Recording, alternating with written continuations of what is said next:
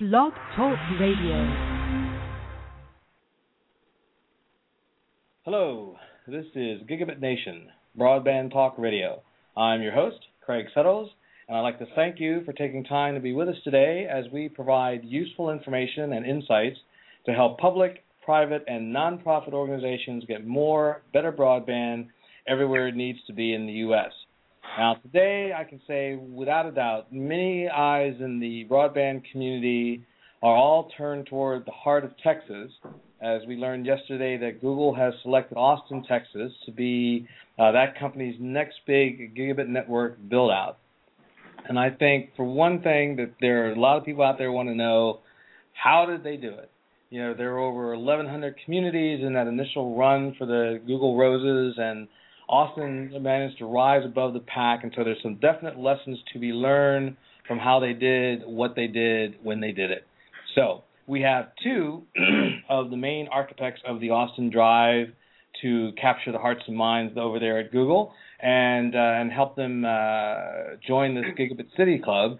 Uh, one is Council Member Laura Morrison, who was elected to the Austin City Council in 2008 and reelected in 2011 with 73% of the vote. So clearly, here is a successful and popular uh, local elected official. But it's also interesting to note that um, uh, Councilmember Morrison is very tech savvy. Uh, was an engineer over at Lockheed Martin and consultant involved with complex software development, and, and of course her involvement in the Google project. So we can assume that she knows her way around a few uh, a few circuit boards here in the world. Um, our second guest is um, Rondella Hawkins, who is currently the Telecommunications and Regulatory Affairs Officer uh, for the City of Austin. And her office has direct responsibility for uh, administering electric and uh, gas right of way franchise agreements and uh, license agreements with telecommunications and wireless communication providers.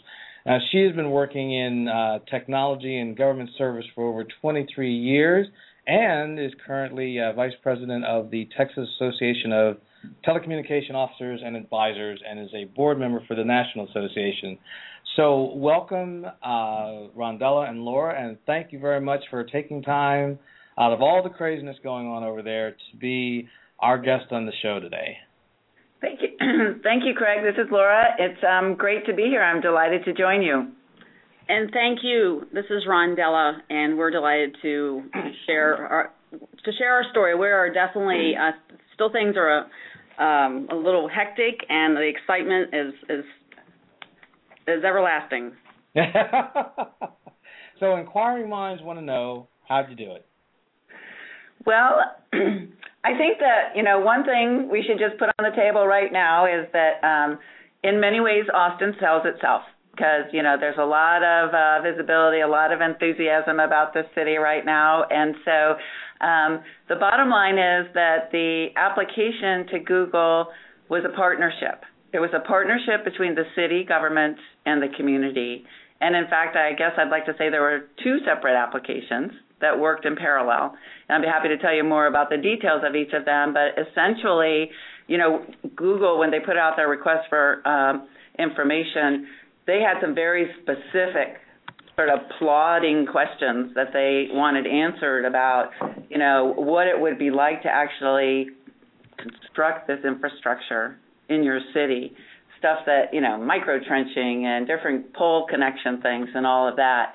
Um, so we had to take the reins on that, but then also work and partner with the community because um, a lot of the clearly a lot of Google's interest was was in whether there was an interest in the community. Mm-hmm. So showing that interest and demonstrating that was was key to the to the whole ball of wax in many ways. That's certainly my understanding, and um, and let me just say that was not a problem here. Uh, the challenge was getting it organized so it could effectively convey the community interest um, and even that was not hard to do because within a week of the release of the RFI from Google, um, we have a you know at the, at the at UT we have the LBJ School of Public Affairs. Within a week, uh, we had a professor there and his class that had sort of organized a community community response platform on the web and um, called Big Gig Austin. Mm-hmm. And so, you know, so basically the response from the community was spontaneous and immediate. Mhm.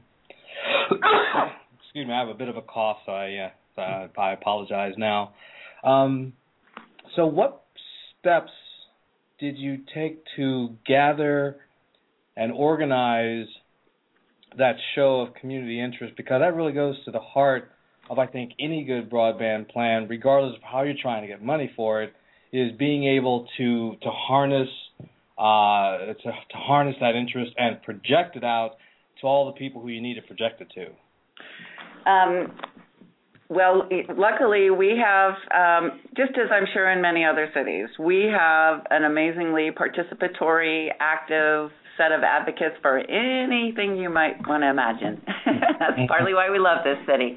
Mm-hmm. And I would encourage folks to go to biggigaustin.org um, because the website is still up with much of the information. Um, but what? Um, but basically, that was, as I said, that was the platform we organized around, um, and it was an opportunity, number one, for people to identify that they were interested and put themselves on a map, literally. Um, well, I should say virtually there, virtually there. And then another really exciting thing that um, that they did was they put up a, a, an opportunity for people to um, brainstorm and put their ideas in of what would it mean to the city, what would it mean to them if we had uh, a big gig here in Austin. So that was a way to sort of foment a lot of conversation um, that with the community, I mean, and, and I can say that I and Rondella and you know other city folks were very integrally working with the, these folks, but they also this happened around South by Southwest mm-hmm. um, time, and so we had a lot of interaction there. What we did was we had these you know cards. It was what was the name of our little Google when the Big Gig Austin. Yeah, but um, the cards that we passed out. Anyways, we had a lot of people down at um, South by Interactive uh, passing out cards, asking them to get online and, and show their support, um, taking videos of people in the street, saying what you know, what did they think about um, uh, uh, gig, um, Google Fiber coming to Austin. The cards we passed out had a QR code so that it would take them right to Big Gig to sign up. Um, and then we had meetups. I mean, I remember. Have you ever heard of the Alamo Draft House? I have not. Okay, well, yeah, Google it. You'll find out. It's the coolest. Okay. it's the coolest uh, movie theater franchise in the nation. Uh-huh. Um, anyways, they have a little thing called Highball, which is actually a bowling alley next to one. We had a meet up there with a really good turnout of people that are just coming out, you know, to uh, a happy hour to talk about big gig and what it means to them and things like that. Rondella, can you remember some of the other community events that were taking place? Yes, and so we used the the social media. You know, we used uh, Facebook. We we had a Twitter account. Uh, we yeah, the YouTube videos. We we used YouTube for outreach, and um, I mean, there was just so much enthusiasm. We had our uh, citizen citizen advisory commission. Uh, several of those members were engaged. Uh, one member in particular uh, partnered with Chip Rosenthal, partnered with uh, Gary Chapman, the professor at LBJ School, on the whole community portal side uh, to really garner the you know community to demonstrate the community demand and the support and and the ideas. Um, our city council passed a resolution actually uh, about a week after Google's announcement that they were issuing this request for information. So that really set the stage council directing the city manager to to uh, apply to Google, and um, it was just you know it was a very uh, it turned out to be a really st- strategic uh, process. We had the community side of things, which was led by community leaders like Gary Chapman and Chip and and others. Then we had the city process, which you know we have to talk about, you know, right of way management and regulatory policies, and we had a you know, we had a whole host of city departments that were involved in putting together this, you know, to demonstrate that we would streamline, that we have a streamlined process and that we are open and welcome for having broadband services service providers come to Austin uh, to provide, you know, high bandwidth um, services to to our residents. Mm-hmm. And and I guess I just want to add, I think that you know at the at the foundation of all of this is that we had key people in the community that got it immediately, that were able to provide leadership roles. Um, Rondella mentioned Chip Rosenthal and our uh, Community Technology and Telecommunications Commission, which is uh, made up of Austinites volunteering their time to address guess what technology and telecommunications issues. Mm-hmm. and um and they uh you know they work on digital inclusion issues and all sorts of things. And and they you know this grabbed their spirit right away.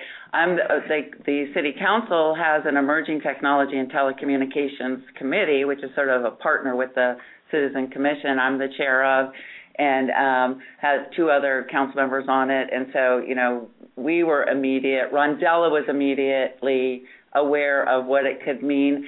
And it's funny because it it catches the imagination. It caught the imagination of many, many people. And I think that it was important to realize that the sort of technical understanding of what it was would have, you know, spanned a spectrum. Some people really knew like what it meant technologically speaking, but there were a lot of people that really aren't that technologically inclined that they it just caught their imagination of being part the potential for being part of the next generation of the internet.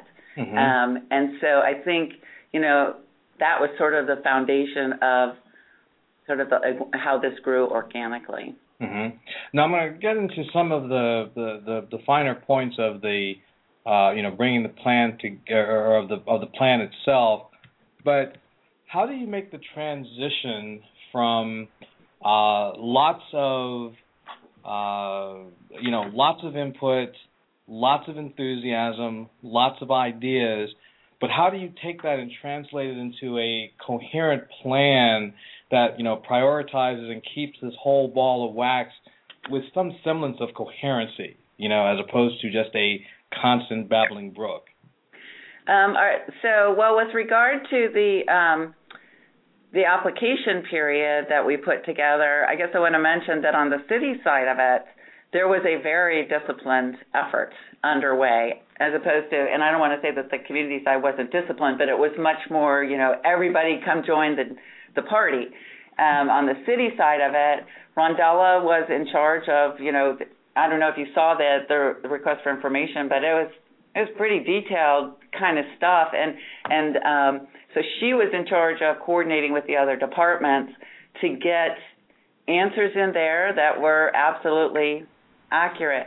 I was also working at the same time to make part of our application a set, and I should. This was another important part. Um, as part of our formal application, we attached many, many letters from key leaders in the community, and I brought a list of them with me just to refresh my memory. Memory. We had people. We had letters from the Texas House of Representatives, the Texas Senate. Certainly, we had the city council and the city manager. Our public transit authority. We had a letter from them. Our health healthcare district. Letter from them. We touched base. So that's sort of government. We also, and th- these were all very enthusiastic letters. Uh, we had a group from the local media. Um, I'm not sure if you're familiar with Austin Chronicle. They are not only did they put out our weekly alternative, so to speak, they also are the um, they are South by Southwest. Mm-hmm. They started South by Southwest. Um, oh, really? So had, yeah, they started, and they are what what's the proper term? The, they're not the publish. I mean, they're the they're not the promoter. They they own South by. They do South by. Okay. Um, we had a letter from the um, so we have a daily paper, a standard daily paper, the American Statesman. We had a letter from the publisher. Um, we also had a letter from um, our cooperative radio station, our public radio station KUT, and uh, KLRU, which is another um, public station, classical. Mm-hmm. We had letters from the president or vice president or director of our two major hospitals in town.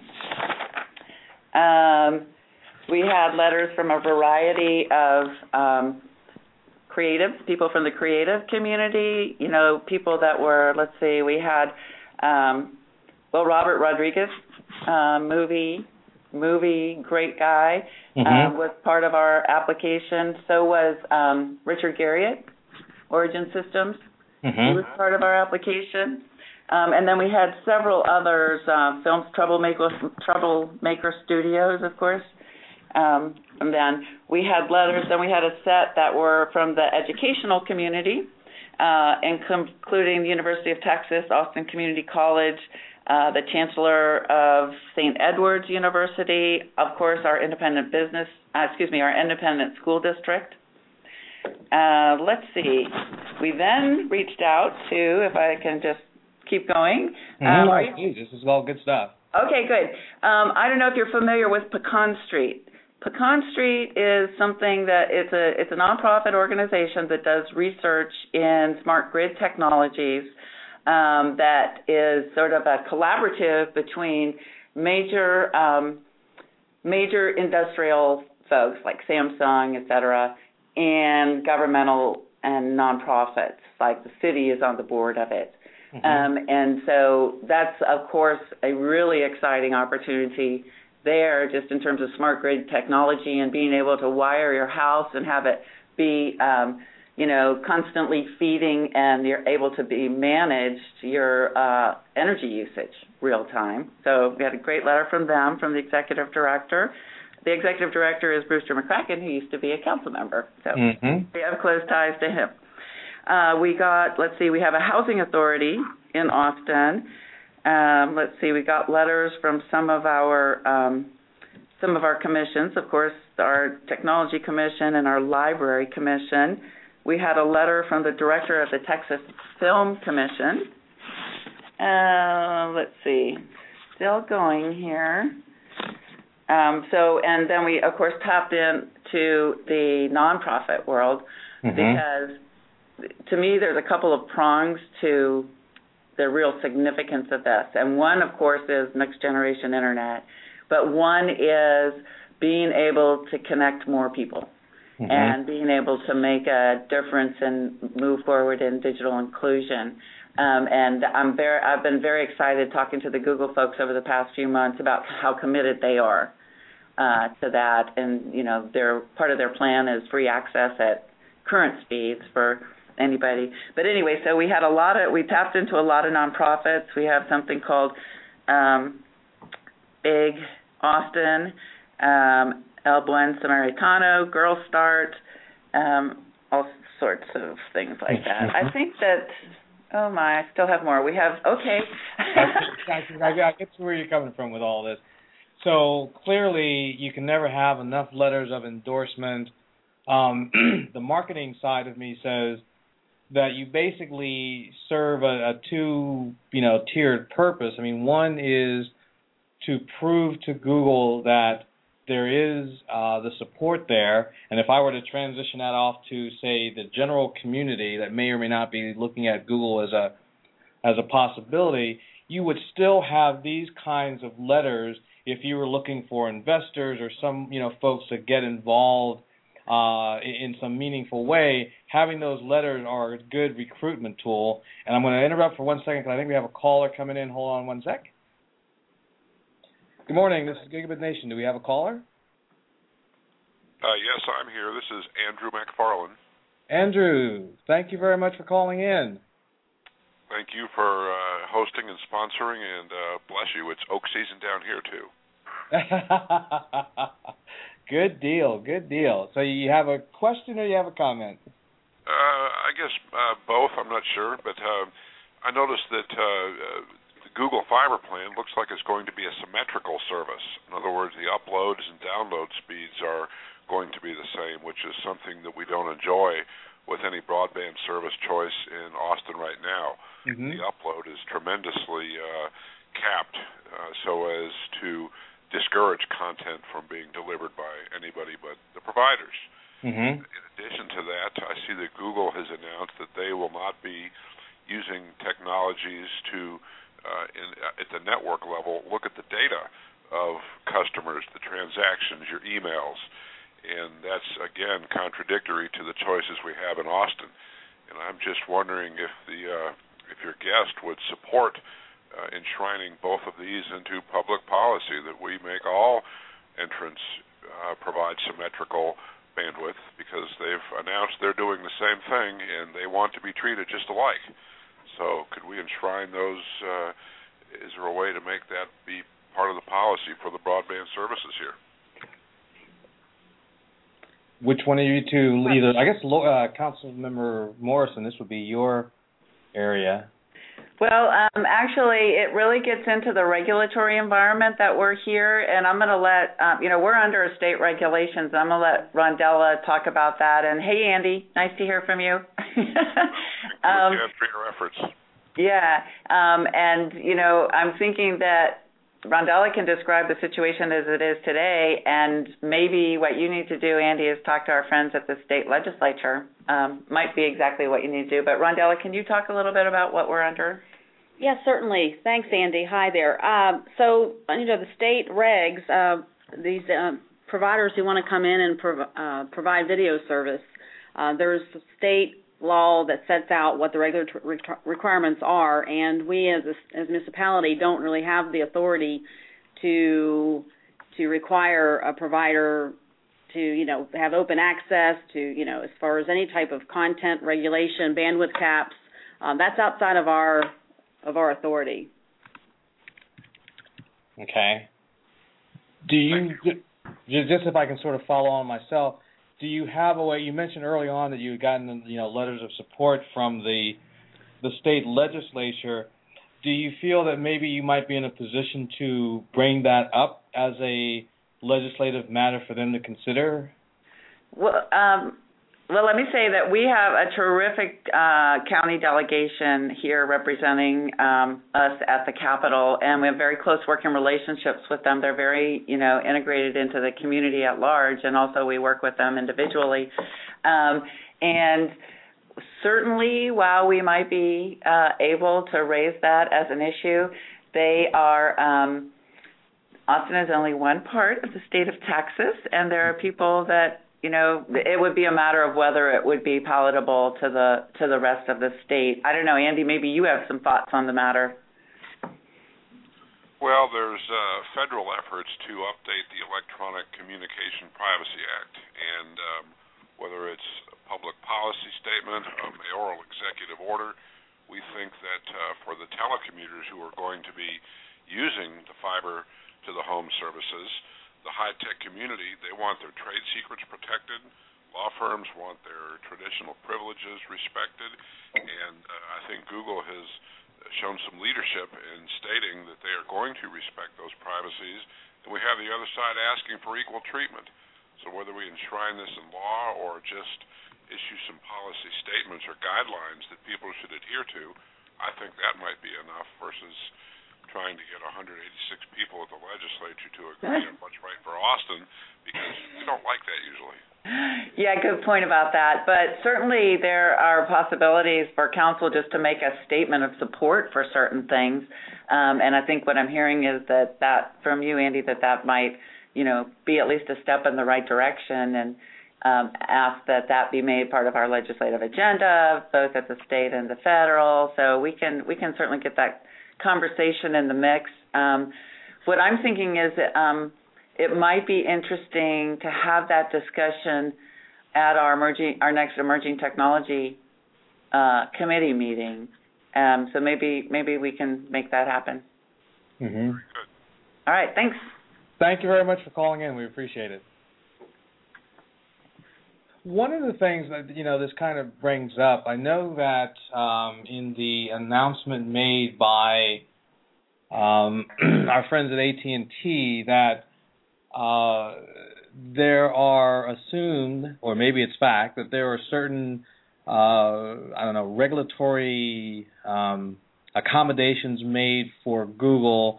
But in a couple of articles I've read, sort of that you know I think it's an assumption, but it's not the actual reality that the the biggest thing what really from a rules perspective had to do with you know uh, right of way access as opposed to any kind of regulatory relief. Is is that a fair assessment of where things actually are versus rumored to be?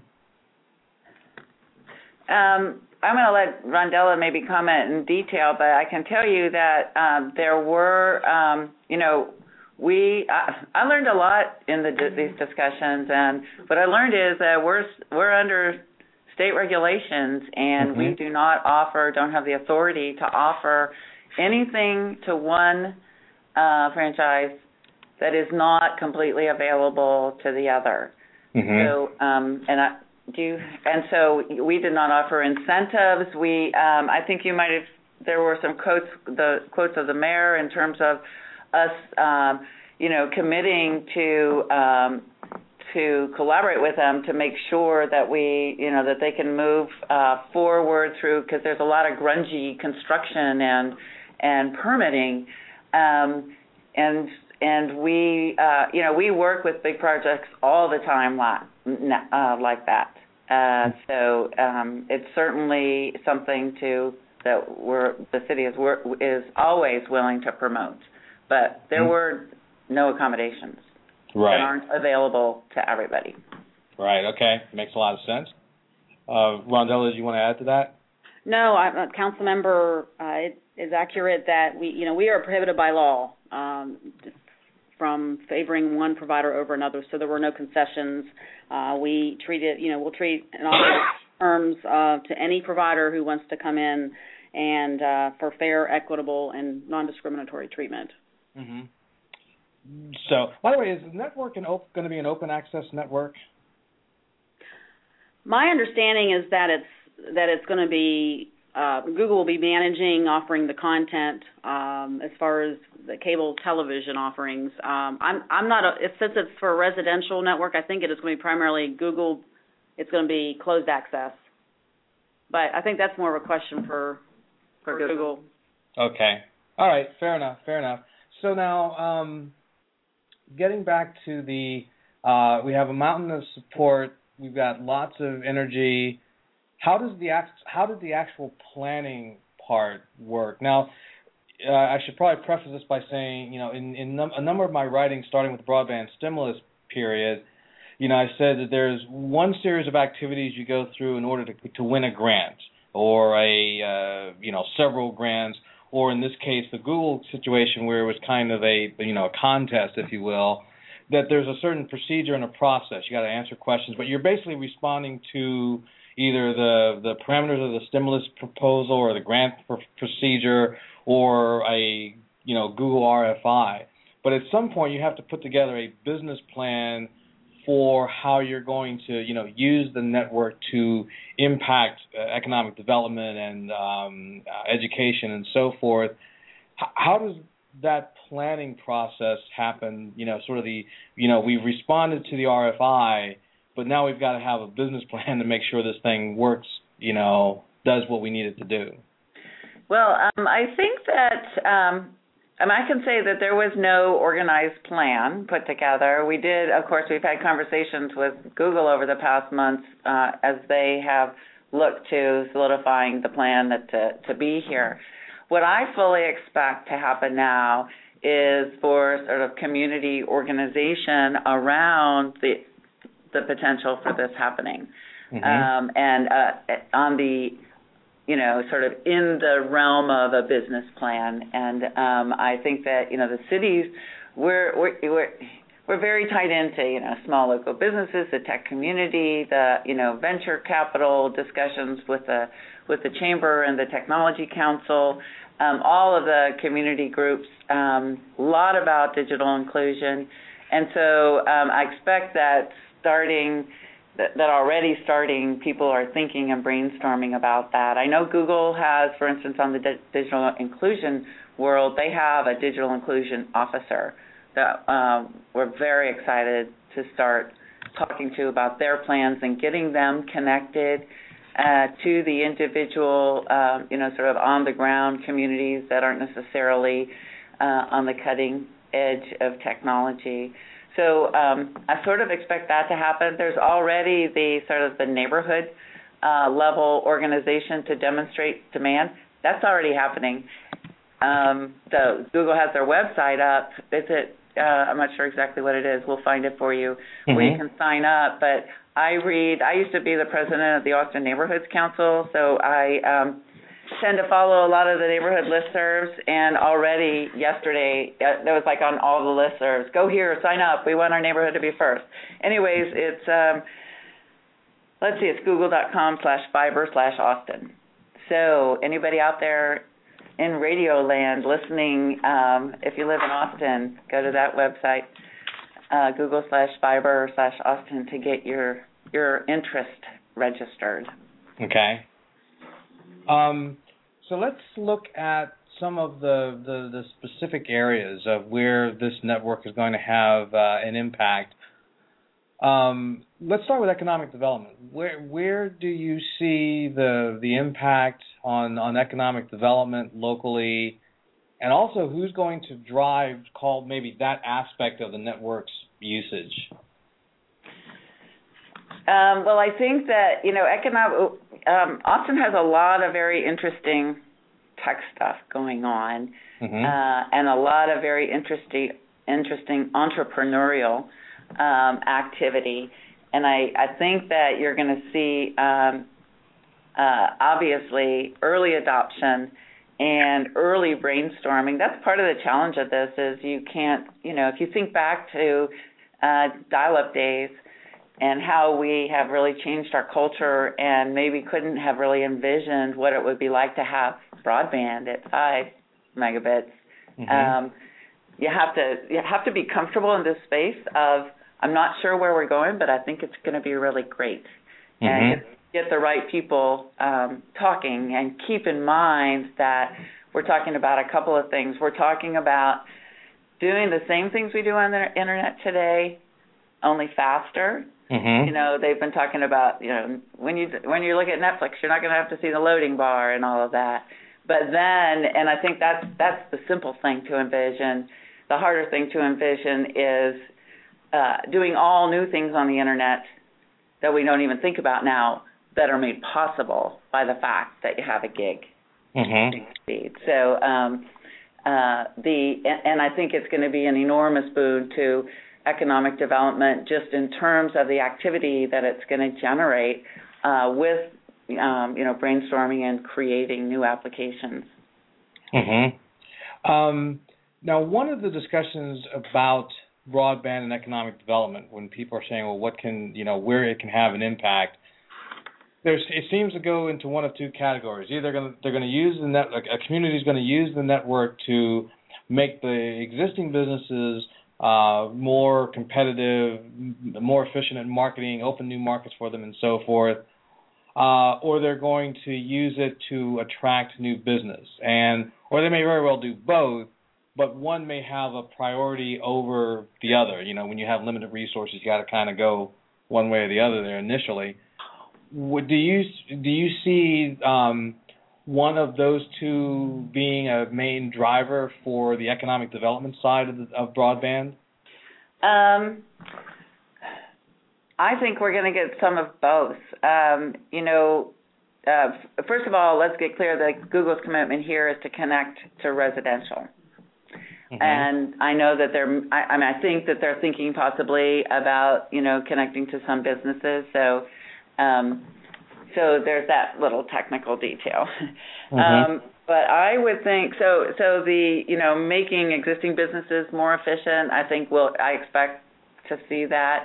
Um, you know, one of the things that Google did launch here a couple years ago was the uh, their program Get Your Business Online, where they uh, in Austin, where they helped hundreds of businesses get up and running on the internet and gave them a free website because I think that um, I heard some amazing statistics that I'm not going to be able to um, quote remember specifically, but you know the the growth of a business that is does have a web presence is you know on average hugely greater than the growth of a business that's not.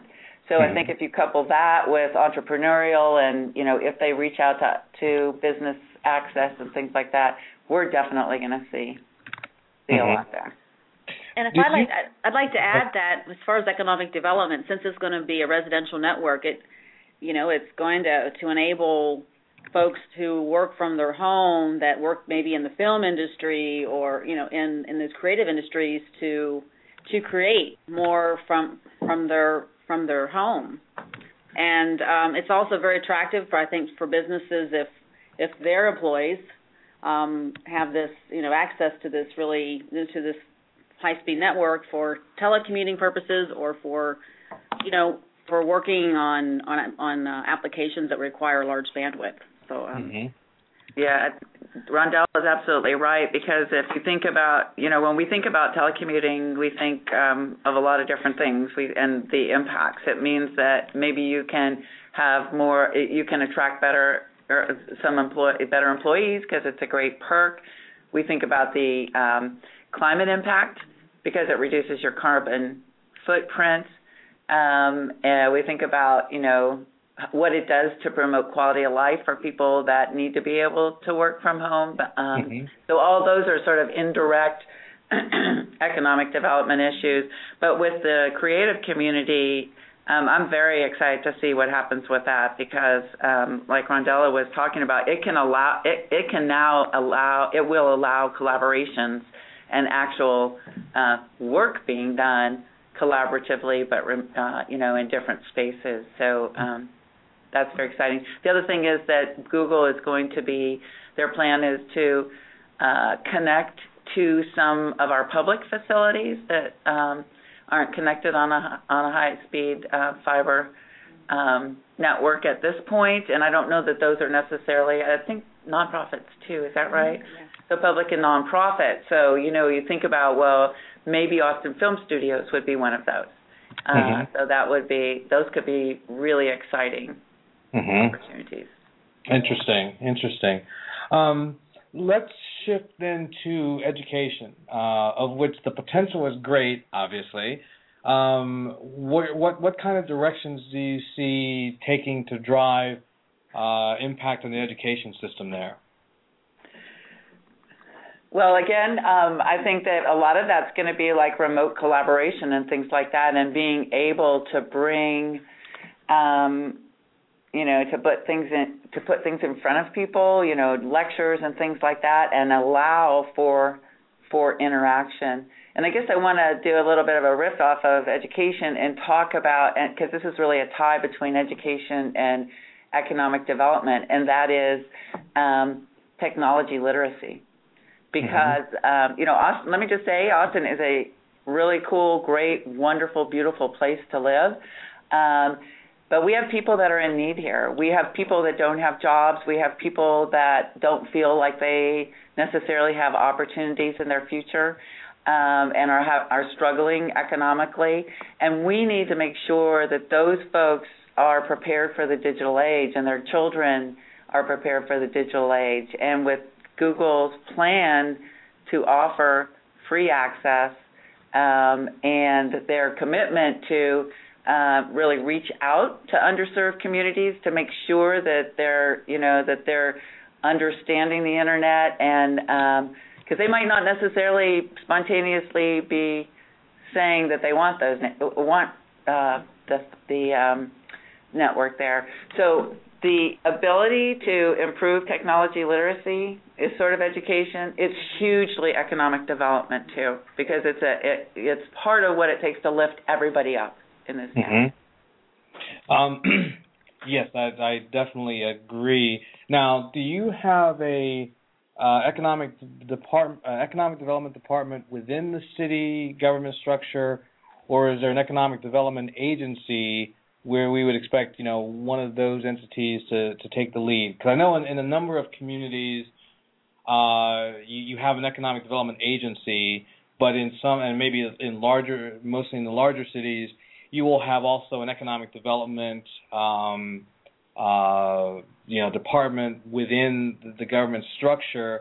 And I think as these communities plan on using broadband for uh, to impact economic development, does working with an I don't know an economic development agency is that any different than working with an economic development department within uh, a city government structure? Like, does one have one responsibility versus the other group, or do they share responsibilities for maximizing broadband as an economic development tool? Craig, in Austin, we act, we have an economic development department. Okay. And they do work in concert with the, you know, we have a uh, chambers of commerce. They, we've got the Greater Austin Chamber of Commerce, the African American Chamber of Commerce, the Hispanic Chamber of Commerce, the Asian American Chamber of Commerce, and so um, they work in concert as far as economic development and, Mhm. and attracting businesses to Austin. Okay. And this would, you know, broadband. I mean, fiber. You know, one gig fiber is certainly uh, very appealing, and um, will even further further I think, attract more businesses to the Austin Hmm, area. Okay. Mhm. I think we Um, can certainly expect that. And, you know, I'm thinking of some of the recent work that's come out of our economic um, development organization. It's called Economic Growth and Redevelopment.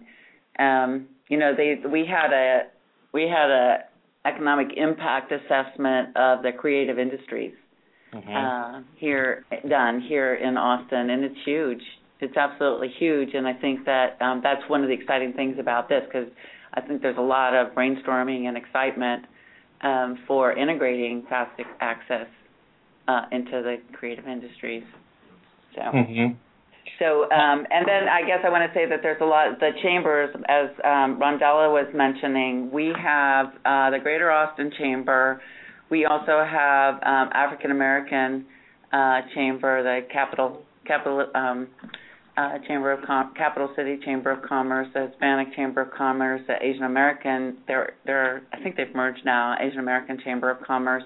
We also have a Gay Lesbian Chamber of Commerce and an organization called Austin Independent Business Alliance, which is essentially a small uh, local business chamber of commerce. And so um, I think that you'll see very soon a lot of organizing uh, and talk around through Mhm. via their organizations.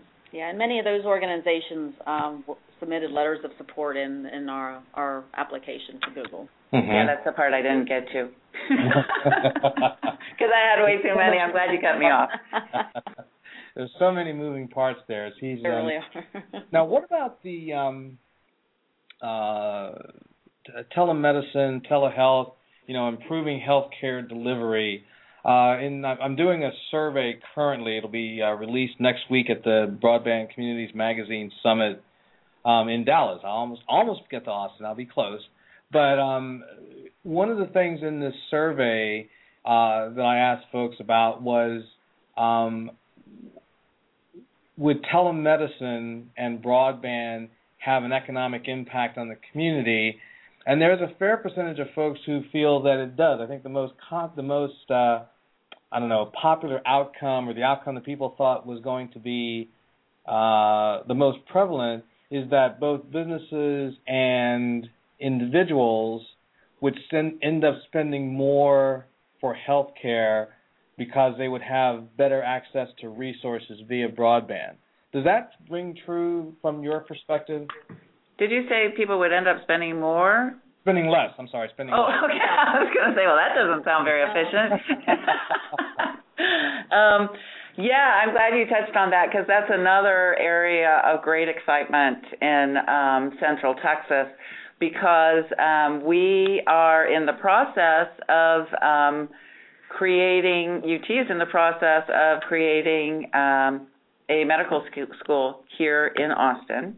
Um, it will be the first time that a major medical major medical school has been initiated in 50 years.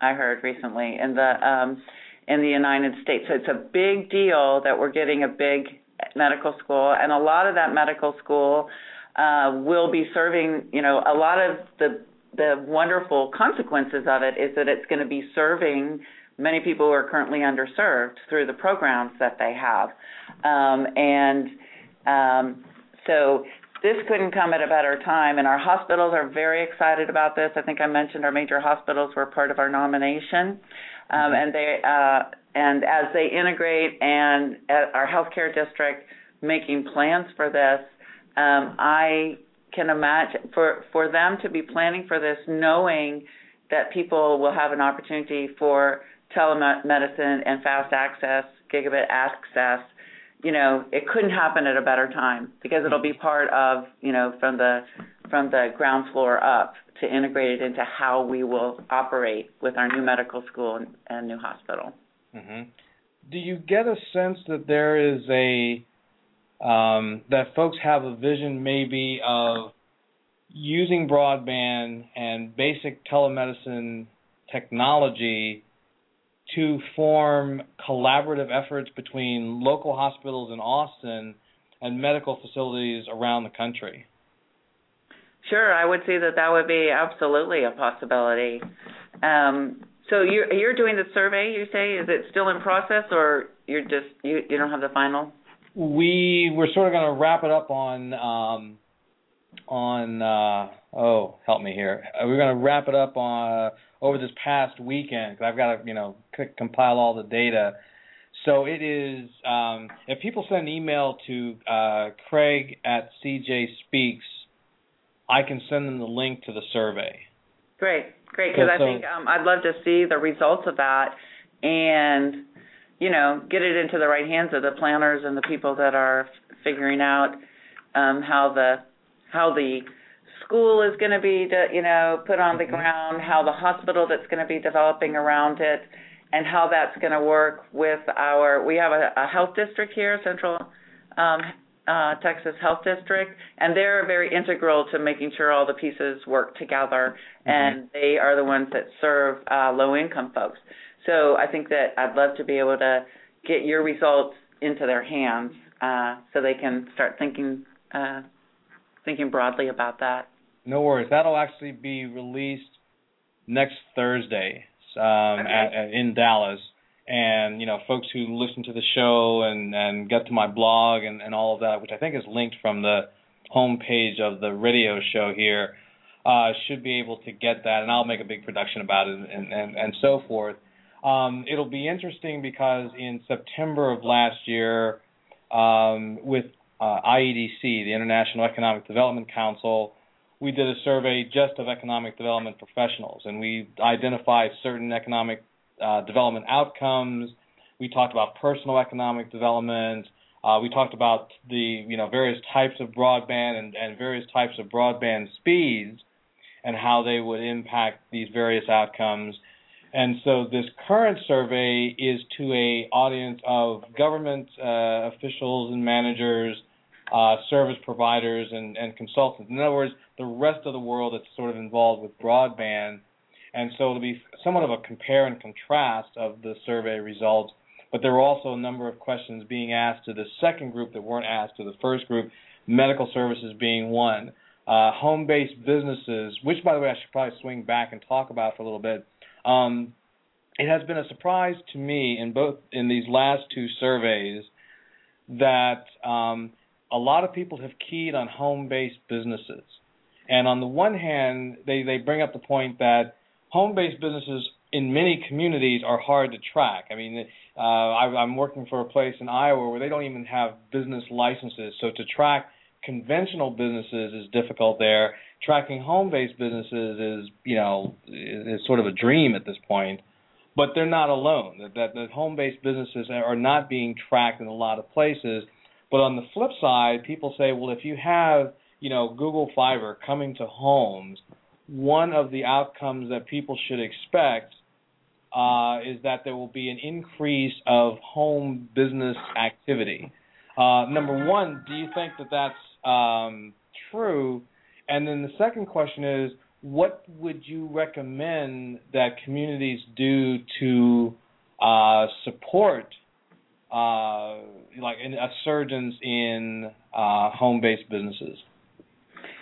Um, yeah, I completely buy that. I would think that would be um, entirely reasonable to expect a growth in home-based business. I'm thinking um, you're talking about whether they whether there, anyone had a sort of a grip on how many home-based businesses. I don't believe there's nothing that would require you to register. The only formal thing I'm thinking about is if you ever start on your federal taxes, which of course aren't available to local mm-hmm. authorities start doing a home based business. So that's an interesting thing.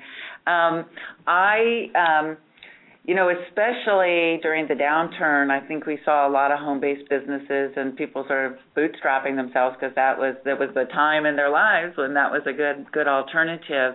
Um, and I can say that um, in the at the city of Austin, we have a small business development uh, department, and it provides a lot of res- great great resources uh, to small businesses in terms of helping them sort of get their feet on the ground um, with a business plan. Um, you know, there's a lot of discipline that goes into trying to create a business, and if you're at home and starting to do that, to be able to have those kind of resources available, I think is really important. So, um, if people are interested in the programs uh, that the that department provides, just to get ideas, you can find small business development um, on the City of Austin website. Mm-hmm. Um, and one of the things they do is a Meet the Lender program, for instance, mm-hmm. uh, every year to get folks together.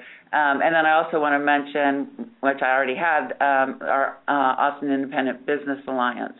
And they are huge, wonderful advocates and I don't want to say promoters necessarily, but support organization for local businesses. Mm-hmm. Um, and we have had some really um, uh, important studies that have been done that show us, and I think everybody gets this by now, how much more uh, impo- how important and the, the economic benefit to a community of a local business versus a chain business.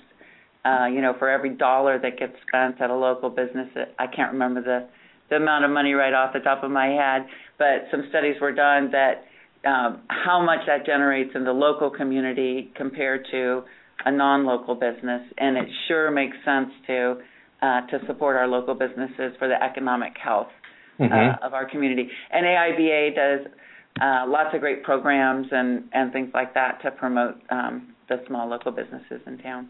So okay. I think that having that infrastructure in place in a community can really help. And now and now, moving to a new world with um, with Google Fiber, um, I think a lot of people are going to be, you know, there's going to be a great opportunity for those organizations to provide some sort of framework around the discussion and at least a framework uh, venue for having the discussion. Mm-hmm. Um, one of the things, you know, we're almost ready to uh, to close here. Got about eight minutes or so left. One of the um, sort of the good news, bad news aspects that a number of folks for the last, I don't know, five, six years have talked about is that when you have the, you know, the launch of a broadband network, right? Not necessarily just like Google, but just any, you know, any community that has built a network, they find that they all, they all of a sudden get flooded with ideas, right? A lot of them are good ideas, some maybe not so good, but but what they end up having to do is is prioritize all of that. And sometimes I think people aren't even prepared for the onslaught of folks coming in that have a good idea and if you don't respond to them or you know respond to their idea, then you can get a little bit of disgruntlement kind of thing going on. How do you or how do you expect to prioritize all the ideas coming in? Well, you know, that's an interesting question that you pose because I fully expect this to be very organic in development, and I believe that there will be uh, hubs of uh, activity, um, and there may be certainly some some city government involvement in terms of discussions and and where we might put resources if resources are needed to promote certain things. Um, and then for for whatever subset we're talking about, we would need to prioritize it. But I, I fully expect um, that, it, that to be organic in the community, and um, that it will be, uh, you know, sort of one of those democratic, market-driven uh, melanges of of social advancement. Mm-hmm. Um, so uh, I can see a small part from a city um, government perspective. Um, but we have, you know, we have great, um, uh, great support here for many kinds of activities. I'm thinking of Capital Factory, which is, um, you know, work um, collaborative workspace that is uh, just really taking off with this um, relatively new paradigm, um, where I expect, you know, a lot of a lot of buzzing and activity and ideas. Um, it's a lot about, um, in some ways, it's a lot about people being together, right, and mm-hmm. and bouncing off, you know, bouncing off ideas off each other and having that interaction that gets the juices going. Um, and I expect that to be happening all over the city and neighborhoods and businesses and organizations. So mm-hmm. it's going to be fun to watch, fun to be a part of. Right. No, no. Def- definitely, there's going to be a lot going on. There's a lot that can be made out of uh, out of all of this. Yeah. And um, one somewhat uh, lightning rod question that kind of that comes up a lot uh, is the question of the underserved and digital inclusion. Right. My you know heart is all about you know we need to to, to raise people up but when you start talking digital inclusion and broadband in some circles, you get the well, why should my tax dollars help poor people surf the web? And um, without interjecting my commentary on this, how do you respond to that kind of thing? I don't know if you've gotten that kind of thing in, in, in all of this, but well, I haven't I haven't gotten that. Um, I suppose some people think that, but they don't say it publicly. Okay, um, and, and we do have, you know, we do support digital inclusion um, programs in the city. We consider it an absolutely uh, fundamental economic issue for the city, as well as, um, you know, a compassionate serving the needs of the citizens. Uh, to be able to be part of prosperity and all. And we have, like, we support um, an organization called Austin Freenet, which is terrific. Mm-hmm. And for years, they have been bringing together um, uh, having at community centers and bringing have having uh, computer access and technology classes. We do we have a, a program called Grants for Technology Opportunities, where every year and it's I guess 12 years old this year. Every year, our Community Technology Commission. Uh, uh, does a whole call for grants for, and it's all about how to be able to serve people technologically that aren't there. So um, it's lots of wonderful nonprofits. They get very small grants, and then they have to match them with, you know, mm-hmm. either people hours or something like that.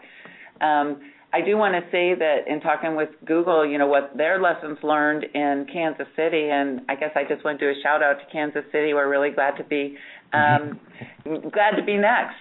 Um, but they found that there were some in Kansas City. They found that there were some neighborhoods that were just not responding with the demand, and you know, part of it was for those folks that uh, to get um, organized and also understand the relevance, perhaps, of the internet. And they did a lot of, as I understand it, Google did a lot of very customized outreach to really connect to the community. Mm-hmm. So, um, uh, so we've talked some about how they can connect with organizations and you know different leadership in different uh, underserved neighborhoods. Um, and that's not your tax dollars at work, by the way. That's mm-hmm. Google mm-hmm. who has a commitment to data inclusion, uh, digital inclusion, and um, and it just turns out nicely that that's a commitment we have in common. Mm-hmm. Excellent. So to wrap up our time, I know we could talk for forever, and you may have already talked for forever. It seems like since yesterday's uh, announcement. But I'd like each of you to give maybe a minute uh, of advice. What's the key thing, you know, piece of advice to other communities that may or may not even be be remotely eligible for, you know, a Google um, uh, network, but they want broadband and they want to get broadband some way. They need it. They want it. Um, from your experience getting to this point, what lesson would you give other communities? What's the one thing they need to focus on to get better broadband in their in their area. We can start well, with uh, well, you, you draw straws. When, when okay, Rondella is starting. I'll, I'll, go first. I'll go first. So um, I, I really think that at, that uh, whether you're a small city or a large city, and smaller cities are going to have, I think, more challenges as far as broadband availability, um, and especially rural cities.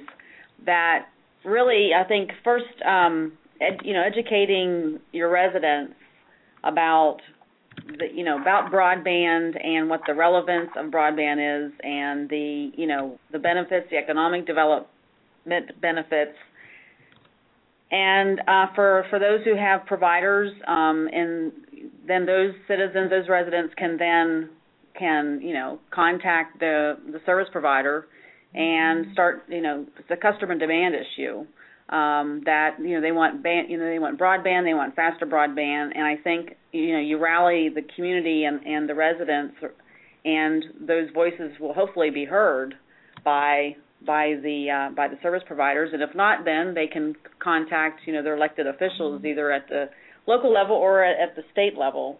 Um, and I know that there are municipalities um, that are those that are not prohibited by law that are actually building their own community broadband networks for a lack of uh, availability by the private sector. Yeah, and I guess I'll just jump in quickly. I know we we need to close up, but I guess number one, understand your reg- regulatory environment because you know what's happening in the state of Texas is different than other places, and um, so working, you know, making sure to broaden the community demand, but also tap your your elected officials. And um, you know we had a we have a great organization here in town called Open Austin that basically is advocating for open government. And and they actually let me they actually um, sent out questionnaires to all the candidates that were running for city council. So you can get you know things like that. You can get your agenda in front of people in that way because guess what? When you're running for city council you want to learn about new new issues for the community. So hold your elected officials accountable as to number one it's just the right thing to do to be part of the modern age. It's good for the economy. You know there's always return on investment uh, studies that you can show you know about if you're going to be investing um, uh, community dollars and things like that. So I think that making it a, a, a partnership, just like we had in terms of the community and the city government in our um, application to Google, um, I think that's really a key to success. Mm-hmm. Excellent.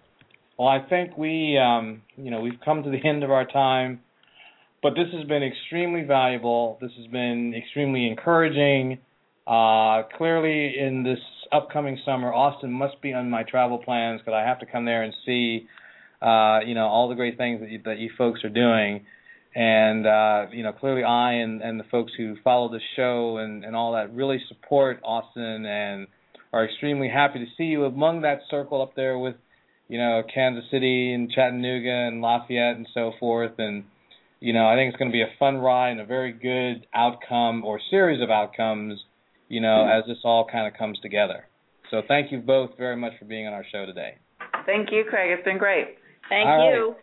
You're welcome. And and thank you to our audience for listening in. If you're going to be in Dallas next um, next week for Broadband Magazine's Broadband Summit, please uh, say hello, ping me. I'll probably be doing a couple of shows from the uh, from the conference itself as well next week. And the Economic Development Survey report will be out on Thursday.